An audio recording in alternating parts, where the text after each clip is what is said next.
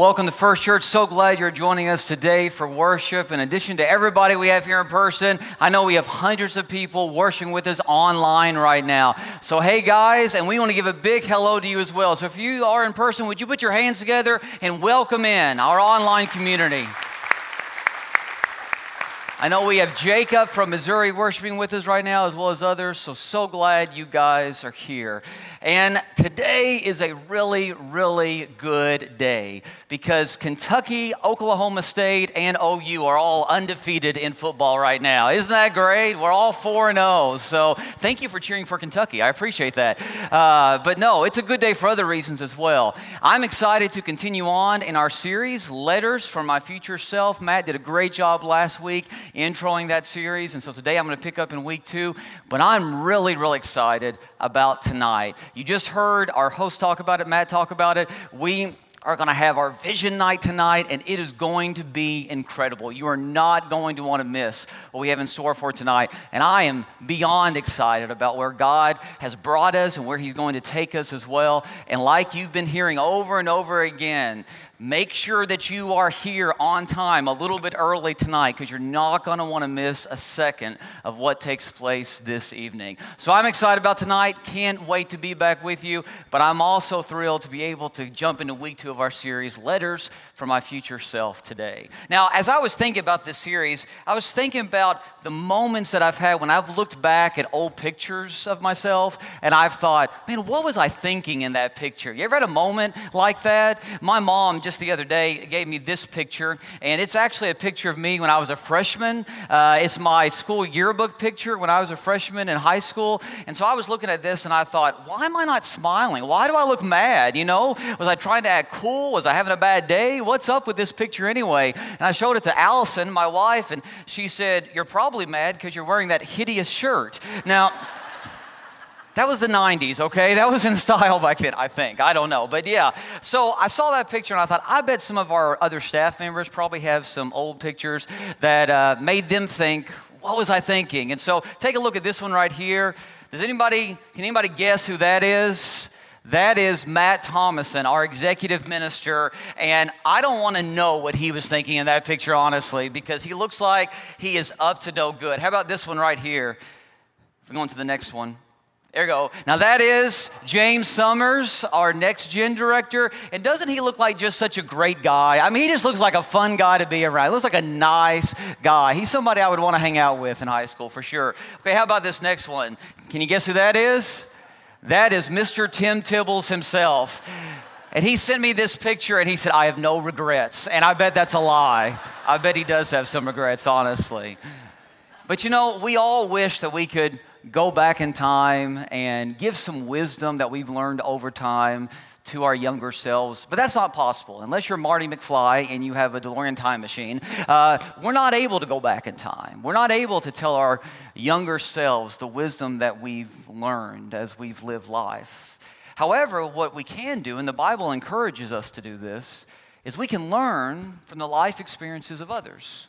We can learn from the wisdom of godly people who have come before us. In fact, in the book of Proverbs, it says this it says, He who walks with the wise grows wise, but a companion of fools suffers harm.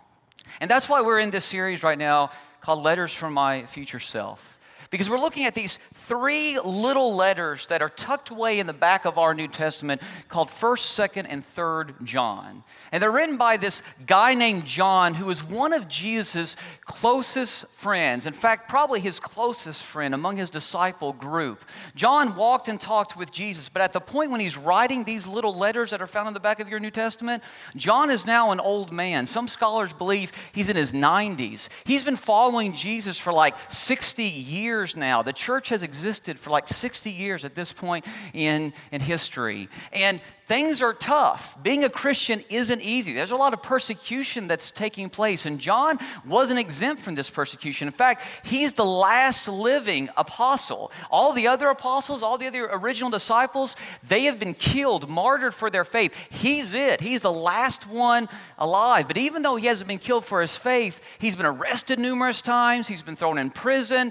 Uh, he's been, uh, his life has been threatened. I mean, over and over and over again, he's been flogged flogged and he's been beaten. John has not had it easy as a follower of Jesus. And John knows that following Jesus is going to be tough for the next generation. He's an old man now and he's writing to younger Christians and he doesn't want them to give up on their faith because what he has learned over his 60 years of following Jesus is that following Jesus is so worth it.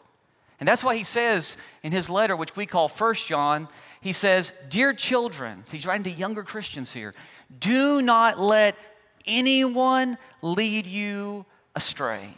Don't get distracted. Don't get off course. Don't fall for the deceptions of this world. Keep your focus on Jesus because following him is so worth it. Now, I don't want you to misunderstand what these letters are all about. Because sometimes when people hear, you know, well, John is writing to younger Christians so that, you know, they won't give up on their faith, we think that John might be saying, hey, this is a survival guide. This is what you need to do to survive in this life. Life is tough, life is hard, it's full of trouble, and so this is what you need to do to just survive this horrible life that we live in right now because of sin. And I don't think that's John's attitude at all. See, I don't think John just survived in life. I think John thrived. I'm gonna explain what I mean by that. Yeah, he suffered. Yeah, he was arrested. Yeah, he was flogged. Yeah, he went through a lot of trouble for the name of Jesus. But I think he thrived. Because he followed Jesus, because he was faithful to Jesus' mission, God used him in phenomenal ways. And John had influence all over the world for the sake of Christ. God used John to impact the world, and the world will never be the same because of his ministry and his faithfulness to Jesus. And here's the thing John saw the same thing happening in the church of his day. The church of Jesus Christ in the first century exploded. It grew. It spread all over the known world. So much so that the Roman Empire, the greatest empire that existed, was threatened by the church, the Christians, because these early followers of Jesus had so much influence in their culture. Yeah, it was hard being a Christian. It wasn't always easy, but it was fulfilling and it was satisfying. And these early Christians thrived as they lived out the mission that God had given them. So much so that John can write in his letter, in his day and age, he can say, The darkness is passing away, and the true light is already shining. And the reason why he can say the darkness is passing away, the darkness isn't winning, but the light is winning, is because he knew this truth. He knew greater is he who is in you in us than he who is in the world. Guys, it may look bad at times. It may look like evil is winning at times, but never, ever forget greater is he who lives in us, his church, than he who is in the world. That truth is still true today. And I think what John wants us to understand, wants us to get, is that Jesus didn't save us just so we could survive this life, so we could escape this life. He saved us so that we can thrive. And by thrive, what I'm talking about is not having success like the world defines it. By thrive, this is what I'm talking about. We thrive when we align our lives with God and He empowers us to accomplish His purposes. And when we do this, not only will we live fulfilled and satisfied lives, but we will change the world around us. And we can say, like the Apostle John, the darkness is already passing away, already fading, and the true light is shining in the midst of that darkness. Now, the problem is, we wouldn't always say that that describes the culture that we live in today, at least in our immediate circle. Because sometimes we settle for a life that's far less than what God intends us to live. Sometimes we settle for a life that's much, much less than what God created us and designed us and wants us to live. Sometimes that happens because we listen to the wrong voices and we follow deceptive teachers like Matt talked about last week, the Gnostics, who are trying to lead people away from the real Jesus. But sometimes that happens because we forget who we are. We forget the new identity, the new life that Jesus died so we could have. So as we pick up at the end of 1 John chapter 2 and move into chapter 3 today, I think the big idea that John is trying to get across is this. No matter what, remember who you are. Don't forget your identity in Christ. And listen to what John says here. John says this 1 John chapter 2 starting verse 28. And now, dear children, continue in him, continue in Jesus, so that when he appears, we may be confident and unashamed before him at his coming. If you know that he is righteous, you know that everyone who does what is right has been born of him. How great is the love the Father has lavished on us that we should be called what? The children of God. And that is what we are. The reason the world does not know us is that it did not know Him. Dear friends, now we are children of God. And what we will be has not yet been made fully known, but we know that when He appears, we shall be like Him, for we shall see Him as He is. Everyone who has this hope in him purifies himself just as he is pure.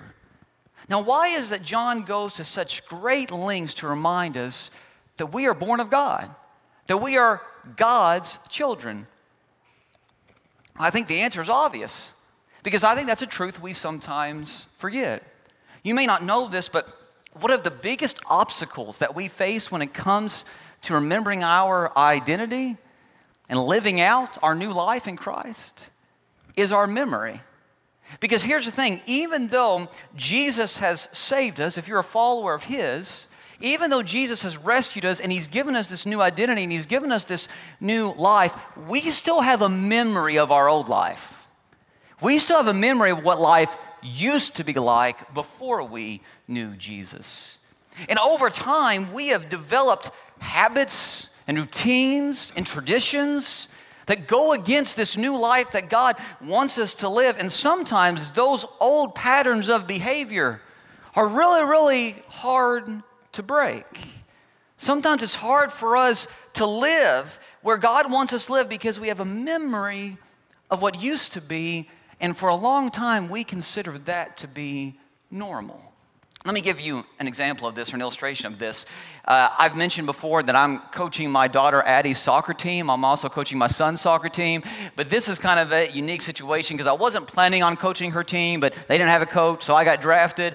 But I'm really glad I did it. It's really chaotic and hectic and busy, but I'm glad I did it because yesterday I got to coach Addie's first ever organized soccer game. I mean, she's done soccer in the past with like mini kickers here in Owasso where it's just like training and drills, but this was her first ever official game and her first time being part of an organized team. And I use that word organized loosely because it's four year old girls. It's kind of chaotic, really, but still, I try to keep it organized as much as I can.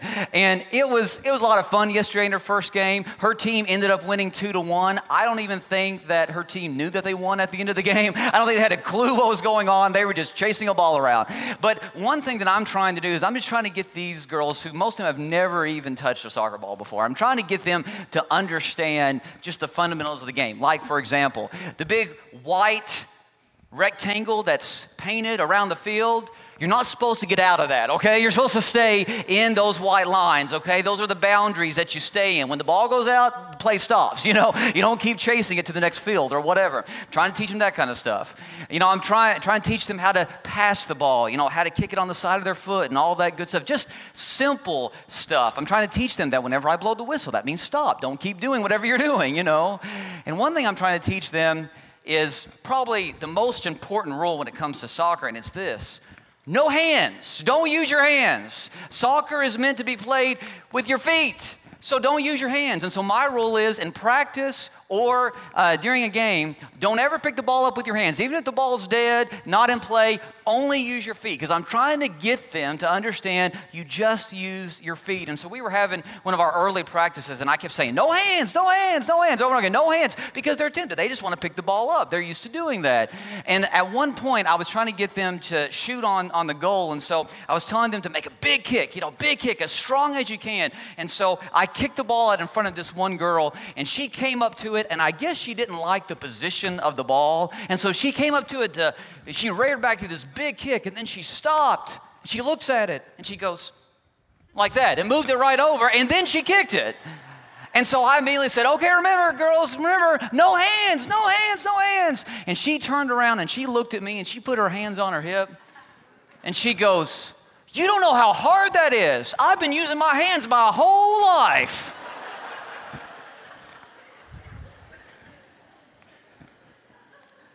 Yeah, she's a lot of fun. But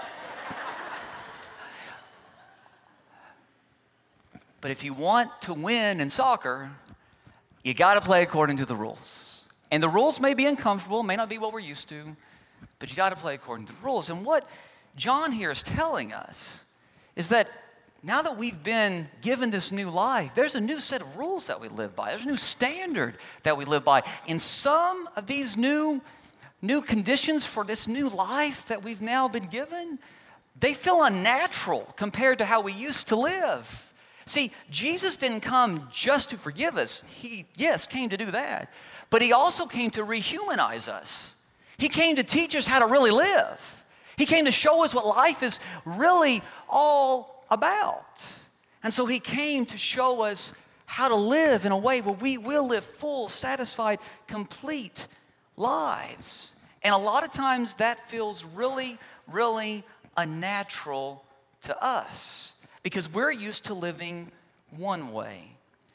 But our old habits, traditions, and routines can create a gap between how we currently live and what God has envisioned for our lives. So you may not realize this, but we all have an image problem. We do. The story of the Bible is that God created the entire world so that He could have a people that are His very own, a family, the human race, who are uniquely created in His image. Meaning, He wanted children who would reflect His nature, His character, His purposes. He had a perfect purpose for us to live out. But you know what we did? We looked at His perfect purpose and said, No, we think we can do it better. And so we decided to chase after other things in order to find satisfaction and contentment. And all we did was make a mess of this creation that God made. We made a mess of our lives. And the Bible has a word that it applies to this mess that it uses to describe this mess that we're in. And the word that the Bible uses the word sin. No, that's a word that makes some people feel uncomfortable. In fact, there are some churches that won't even use the word sin. They try to stay away from it because it makes people feel uncomfortable, gets them nervous. But I'm going to use it because God uses it. And I think we need to be aware of it because this is our, this is our problem here. And the word sin is an ancient word that means to miss the mark. It's an archery term that means to aim at the wrong target. And that's what we did. God gave us this perfect life that we just had to aim for, and instead we chose to aim at another target. And because of that, we corrupted his image within us. And now, the image that we bear isn't the image of God's nature and God's character and God's purposes, but the image that we bear is one of selfish desire, one of sin and corruption. And my question is why do we do it? Why did we look at God's perfect purpose and aim at another purpose? That just messed up our lives? Well, I'm going to give you a deep theological answer. Do you know why we sin? Because sin is fun. Now, I'm serious, it really is. If you don't think it's fun, you're probably not doing it right. Uh, sin is fun. And that may shock you that a preacher would say that, but guys, if it wasn't fun, then we wouldn't do it. Sin is fun until it's not until you have to face the consequences of sin. Sin's fun for a little while, but the fun that comes on with it doesn't last, and it will end up destroying your life. And it leads to shame and regret. Let me illustrate it like this. When I first got my driver's license, I was one of uh, the first in, among my friend group to have wheels, to have a car. And I had a great car. I had an 89 Buick LeSabre. Not really. It was the only car that I could afford at the time, though. It was gray, it was ugly, and it was a box. But it was wheels, and it got me where I needed to go. And one day after school, uh, this girl that I kind of liked, her name was Emily, Emily came up to me and she said, Hey, I don't have a ride home. Would you drive me home? And I'm like, Oh, yeah, I, of course I will. And so, um, you know, I, we, we took off, and she didn't live that far from our high school, but I took the long way, you know, because I wanted to spend as much time with her as I possibly could. And I was showing off. I was driving way too fast, and it had started to rain, and we were going down this hill right before we got to our her house. And as we're going down this hill, it had rained. I was going too fast. And, I, and all of a sudden, the stoplight at the bottom of the hill turned red, and I hit my brakes, and I couldn't stop, and I slid right into the car that was already stopped at the light. And had my first wreck. I hadn't had my license that long at all. Uh, by the way, the girl never went back out with me, but because um, I embarrassed, uh, I embarrassed myself and probably her at that moment. But I remember being embarrassed. I remember being upset, feeling guilty for being stupid. But the worst part was I had to call my dad and tell my dad what had happened. And so I got on the phone and I called him. It's like, Dad, yeah, I was driving. It was raining. I to give myself enough stoppage time. Uh, and I was taking this girl home and I slid in the back of the car. And he said, Whoa, whoa, whoa, stop. You were taking a girl home? And I was just like, Yeah. And uh, he said, That explains it. I understand. That you don't need to tell me anything else. He knew exactly what had happened. But you know, speeding and showing off and all that kind of stuff, it was a lot of fun until it wasn't. You know, it was a lot of fun until I got the DUI. It was a lot of fun until I lost my family. Sin was a lot of fun until my spouse left me. It was a whole lot of fun until I lost my job. It's a lot of fun until I got arrested. It's a lot of fun until I got caught, until I had to pay the consequences, face the consequences of my sin. And when, stop, and when sin stops being fun, it leads to what I want to call shame. See, we stop reflecting the image of God, and this becomes our image. And we start feeling shame. Shame is that voice that cries out to us that says, You're not worthy, you're not good enough, You'll never live a fulfilled, satisfied, content life. You're unlovable. You'll never experience a type of love that your soul is longing for because you know who you really are. And you can put on a good show, but you know on the inside who you really are. Shame is that voice of guilt and conviction that's within us. And when you live in shame for an extended period of time, then it leads to the feeling of being trapped because you feel like you can't get out of it. No matter what you do, you can't get out of it. You can't erase the mistakes of the past, and that shame just continues to exist there. And so you try to do other things to move on, but all the pleasures of this world, all the desires of this world, they won't fill the emptiness that you have inside. And so you just feel trapped. You feel like things are never going to change, never going to get any better. It's just the way things are. And then that leads us to the point of despair. Because we give up hope. And we do think the way things are the way they're always going to be. And so we settle for a life that's much less than what God ever intended us to live. You ever been there? I have. And our enemy convinces us, Satan convinces us, that that's the image that we're going to have to live with for the rest of eternity. And honestly, this is where we have all been at one point or another. And maybe you're there right now. And when God saw us in this spot, He had to make a decision, He had to make a choice. Does He just leave us here?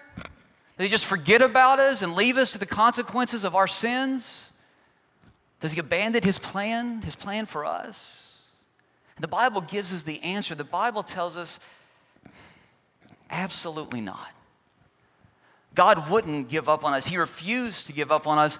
And the answer of no, that He wouldn't give up on us, came in Jesus. And that's why John goes on to remind his readers. He says in 1 John that the reason the Son of God appeared was to destroy the devil's work. The reason why Jesus came was so that that would not be our image anymore, so that we could be adopted back into God's family, the family that we abandoned, the family that we deserted. See, Paul writes this in the book of Colossians. Paul says that Jesus, that he is the visible image. If we want to move on to the next slide. Yes, the Son is the image of the invisible God. Go back a slide. There we go, almost there. The image of the invisible God, the firstborn over all creation. See, Jesus is the visible image of the invisible God. He is the perfect, perfect image of God, and He came to repair our image. In fact, Jesus came to stand in our place, to take on our image so that He could give us His, so that we could once again be called God's children. Listen to what the scripture says. The scripture says that he gave, Jesus gave the right and the power to become children of God to those who received him. He gave this to those who put their trust in his name. He gave us the power to become God's children. And this theme of us becoming the children of God, the family of God, it's found all throughout Scripture. Look what the book of Hebrews says. It says that Jesus came for the purpose of bringing many sons to glory. In other words, Jesus was the firstborn of creation, but he came to bring many sons, many children into God's family. Jesus became what we are so that we could become what he is. Paul plainly says this in 2 Corinthians. He says that God made him, speaking of Jesus, who had no sin, to be sin for us, so that in him we might become the righteousness of God. See, if you are a follower of Jesus, if you've been baptized into Christ, when God looks at you, he no longer sees you, but he sees Jesus instead. See, Jesus stood in our place so that a transaction could take place in the mind of God. So that now, even though I know I'm a sinner, even though I know my past, even though I know that I have rebelled against God, I can stand before the Father of all creation in total confidence, knowing that when my Heavenly Father looks at me, looks at Chad, He doesn't see sinful, dirty, corrupt, messed up Chad, but instead, He sees the image of His Son. And that is what God wants for every one of us. He wants that for you. And so, the whole point of following Jesus is for Him to help you become what God has already declared you to be. See, our good works don't save us. We're saved in spite of our good works. But now that God has declared us righteous, declared us as His children, now the whole point of following Jesus is to live up to what He's declared us to be to try to reflect His image more and more in this life. Because one day we will be fully restored and live in a restored creation. But until that day comes, we still have to live in a broken world surrounded by broken people. And so while we live here in this broken world surrounded by broken people, we are to remember who we are so that we become more and more like what God intended us to be those who reflect His image.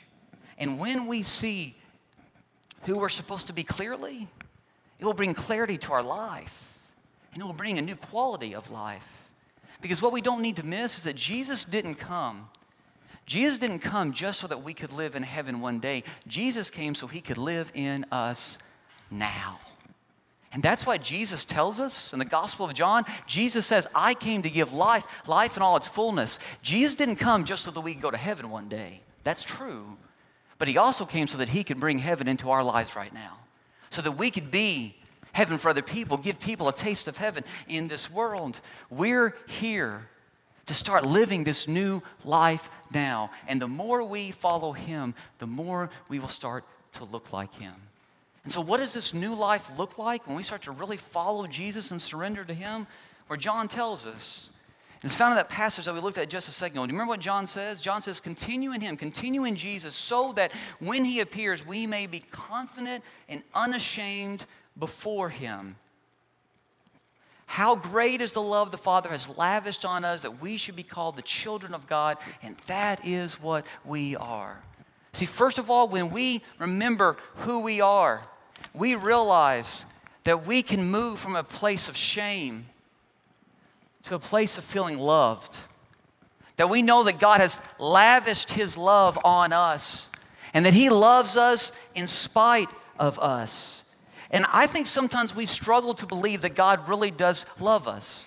See, as I talk to Christians, what I have discovered is we're fine believing in the power of God. We believe in the power of God, that God can do anything, but we struggle sometimes to believe God really does love us because we know us. But you see, God's love is different because God's love isn't based on performance. Our culture has defined love as performance based love. In other words, we love something because it's worthy of our love, or we love someone because we consider them worthy of our love. That's not how God loves. God loves us in the midst of our unworthiness. And that's a type of love that's foreign to this world. In fact, when John writes, How great is the love the Father has lavished on us, the NIV, I think, misses this altogether. And most English translations do. When you go back to the original Greek word that's used here, that phrase, how great, is actually literally translated, of what country is the love that the Father has lavished on us. In other words, I think what John is trying to say here is God's love is out of this world. God's love is foreign to us. It's something like we've never experienced before. Of what country, of what realm, of what universe is this love from that God has for us? See, God's love isn't based on our performance, but on our position. He loves us because we're His children. And when He declares you to be His child because you've accepted Jesus as your Lord, that's what matters. He's declared you to be his child. And so you can live in the confidence that that is exactly who you are. And when we embrace that, it will be the beginning of our end of our struggle with shame. But then once we realize that we're loved, then we will allow Jesus to move into our lives so that we can move in a position of feeling trapped to a position of change Jesus can change our life to where we're not who we used to be. In 1 John 3, verse 3, it says this It says, Everyone who has this hope in him purifies himself just as he is pure. In other words, we can start to reflect Jesus' character the more we follow him. When we allow him to enter into our lives, when we place our hope in him, we start to live like him. You see, God isn't waiting to the very end to fix our image, he wants to start doing it now. And I believe this is part of the gospel message that we've kind of overlooked or we've missed in the modern American church. You've probably seen a bumper sticker like this before, or a license plate, or a t shirt that says, Christians aren't perfect, just forgiven. Anybody seen that before? We've probably all seen that or heard that. And there's nothing wrong with that. If you have that on the back of your car, I'm not going to make fun of you or tell you that you're wrong or anything like that. But I don't think this is the full story. See, it's not that we're just forgiven. That's true, we are forgiven. But it's more than that. We aren't just forgiven, we're also changed, meaning that we allow Jesus to come into our lives and transform us and He is in the process of making us what God originally wanted us to be. That's why in 2 Corinthians 3:18, Paul writes these words, and we who with unveiled faces all reflect the Lord's glory, His image, we're being transformed into His likeness. Notice that's in the ongoing t- uh, tense. We are now being transformed into His likeness with ever increasing glory, which comes from the Lord who is the Spirit. See, one of the reasons why we get the gift of the indwelling Holy Spirit at our baptism, so that the Spirit could, can continue to work in us, change us, and transform us so that we can be more like Christ. And John says in 1 John 2 28 that everyone who does what is right has, has been born of Him. See, it's not that we're God's children because we are good. We do good because we are God's children. Doing good, being changed, is the result of us being declared the children of God. And John says, if that's not what's going on, then look at what he tells us. He goes on to say that no one who remains in him sins continually, keeps, on, keeps up with the sinful lifestyle, doing the same sins over and over again. No one who sins continually has seen him or knows him. In other words, if there's no change, if there's no difference, then you really don't know Jesus. Because if you know Jesus, we're not going to be perfect. We're still going to mess up. But you're going to see change. And honestly, that is our greatest witness to the world. Because the world can debate and argue our theology and our doctrines and all that kind of stuff, but they cannot argue with a changed life. When they see a changed life, it is our best, best proof that God's word is true, that the gospel is alive, and that his spirit is living in us. But there's one more thing that we have as the children of God. And that is that we move from a place of despair to a place of hope. Because we know the way things are, this darkness that we see around us is not how it will always be. We know that God is going to send his son back. And when Jesus returns, everything is going to be made right again. But we see him clearly now, even though the world remains blind to him. John writes this John says, Dear friends, now we are children of God, and what we will be has not yet been made known, but we know that when he appears, to go on to the next slide. We shall be like him, for we shall see him as he is. Everyone who has this hope in him purifies himself just as he is pure. Everyone who has this hope. We have hope knowing that this is not the end, that we're not living just for this life, but we're living for the life to come. And God has the power to rewrite anyone's story. All we have to do is right now give Him the pen. And so, what John here is trying to say is this is the image that we now have in Jesus. This is the image that Christ has given to us. And we should be living on this side of the cross John here is saying, don't be tempted to be pulled back over to this side. You've left this side of the cross. Don't slip back over here. Don't hide over here. Don't be tempted to come back over here. Don't live on the wrong side of the cross. You can live on this side of the cross in total confidence, in total assurance. And this is now who you are. So live like it and don't let anyone tell you or convince you otherwise. And that's why I think he goes to great lengths to say, We are the children of God. Yes, that is what we are. He wants to drive that point home. Some of you guys may recognize the name Fred Craddock. He's a, he was a well known biblical scholar and also a professor of preaching at Emory University. And um, he died a few years ago. And he's written several books. In fact, if you've ever taken a preaching class in Bible college or seminary, you probably have read one of Fred Craddock's books. Very famous, very well known. I had a chance to meet Fred Craddock several years ago when I was in Bible college because he actually graduated from my alma mater, uh, Johnson University.